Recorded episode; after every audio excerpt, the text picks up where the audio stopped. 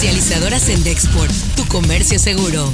Presenta Notigape, el podcast La Mañanera. Vamos a limpiar de corrupción todo el sistema portuario, como lo estamos haciendo en aduanas. No estamos en contra de la generación de energías limpias, no estamos en contra de eso. Al contrario, cada vez vamos a impulsar más.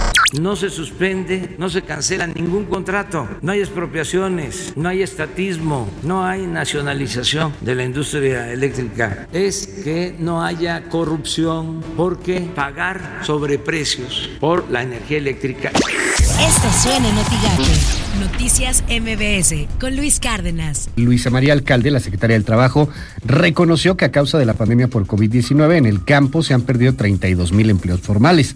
A pesar de que este sector no ha parado en labores porque se considera esencial, nada más lo que tronaron con el asunto de las cervezas va por ahí. El asunto de no considerar que las cervezas son un producto agroalimentario, porque lo son, viene de ahí yo sé que mucha gente dirá, no, es que se justificara las chelas. No, no, no. A ver, en Estados Unidos siguieron operando las chelas. De hecho, por eso estamos comprando hoy día muchas cervezas importadas. Válgame Dios, somos uno de los países que mejor cerveza produce en el mundo y estamos comprando chela importada porque aquí no dejaron hacerla. ¿Por qué en otros países siguió la chela? ¿Por qué en otros países siguió el vino? Porque son productos agroindustriales importantísimos por las mañanas con Ciro Gómez Leiva. No vamos a permitir que el gobierno federal cancele proyectos de energías limpias en Tamaulipas, asegura en un video difundido esta mañana el gobernador del estado, Francisco García Cabeza de Vaca. Señala que no puede ser que la federación se pronuncie contra la generación de empleos y que desde el centro se trata de bloquear y frenar de un plumazo el desarrollo eólico. Así las cosas en W Radio. Ayer también un gran escándalo.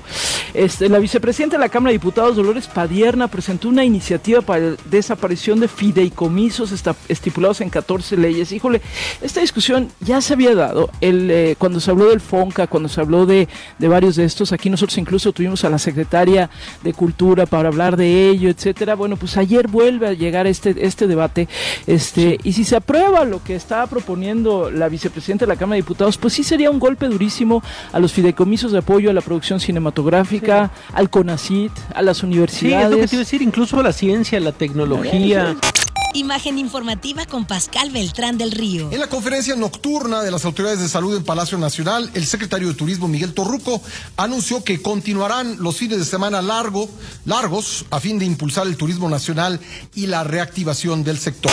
Editorial Notigape con Martín Cifuentes. El hecho de enterarnos de que tal o cual médico o enfermera ha dado positivo a COVID-19 nos da una clara idea de que esto de la pandemia es tan serio, tan real, que no respeta ni a las personas encargadas de combatirla. Todos los días nos llega información de que la enfermera Y o el doctor X han sido internados o que están aislados o que están en cuarentena o que ya fallecieron. Dejemos a un lado el morbo de saber quiénes son, de conocer su nombre. No, nos debe bastar con saber que se contagiaron en el frente de batalla, que contrajeron la maldita enfermedad trabajando y que lo que nos está diciendo esto es que estamos ante algo muy, muy grave. Vemos caer a los trabajadores de salud y nos duele por el reconocimiento social que tienen y, porque hoy más que nunca la sociedad está consciente de su gran trabajo en esta contingencia. Estas son las portadas del día de hoy. La prensa de Reynosa dispersa Tamaulipas pagos a los maestros de escuelas de tiempo completo. El diario de Ciudad Victoria son ya 1.201 casos y 78 defunciones. La red de Altamira analiza en la actualidad y el futuro del turismo médico en Tamaulipas. El economista, empresas de energía renovable ganan el primer round a Cenace. El Universal recibió a empresa sancionada contratos por mil millones de pesos de la 4T. Milenio, desembolsaron apoyos fiscales superiores a 9 billones de dólares, asegura FMI. Notigape, protocolos y tiempos de reapertura dependerán del giro. Escuchemos al secretario de la Cámara Nacional de Comercio, Roberto Cruz Hernández. Primero, pues a los empleados y a los visitantes y bueno, que el entorno sanitario cumpla con los requerimientos que marcan las autoridades. Algunos negocios están empezando ya en ese proceso, eh, eh, sin embargo estamos en espera de que la autoridad estatal nos, nos eh, defina los protocolos y lineamientos que van a tener cada una de estas empresas de acuerdo a pues el giro de cada quien. Lo que tienes que saber de Twitter.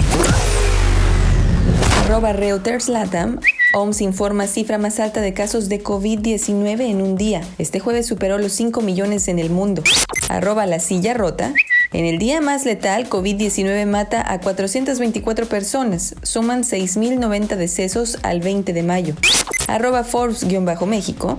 El coronavirus no es la única preocupación de la OMS. La máxima autoridad sanitaria también se encuentra en el fuego cruzado entre las fricciones que esta pandemia ha creado entre China y Estados Unidos. Arroba MX. La jefa de la Ciudad de México, arroba Claudia Shane, dio a conocer que la producción de cerveza comenzará el primero de junio. Arroba sin embargo MX, empresa presenta denuncia contra Ana Guevara ante la FGR por presunta extorsión en la CONADE. Comercializadora Sendexport, tu comercio seguro, presentó Notigape, el podcast.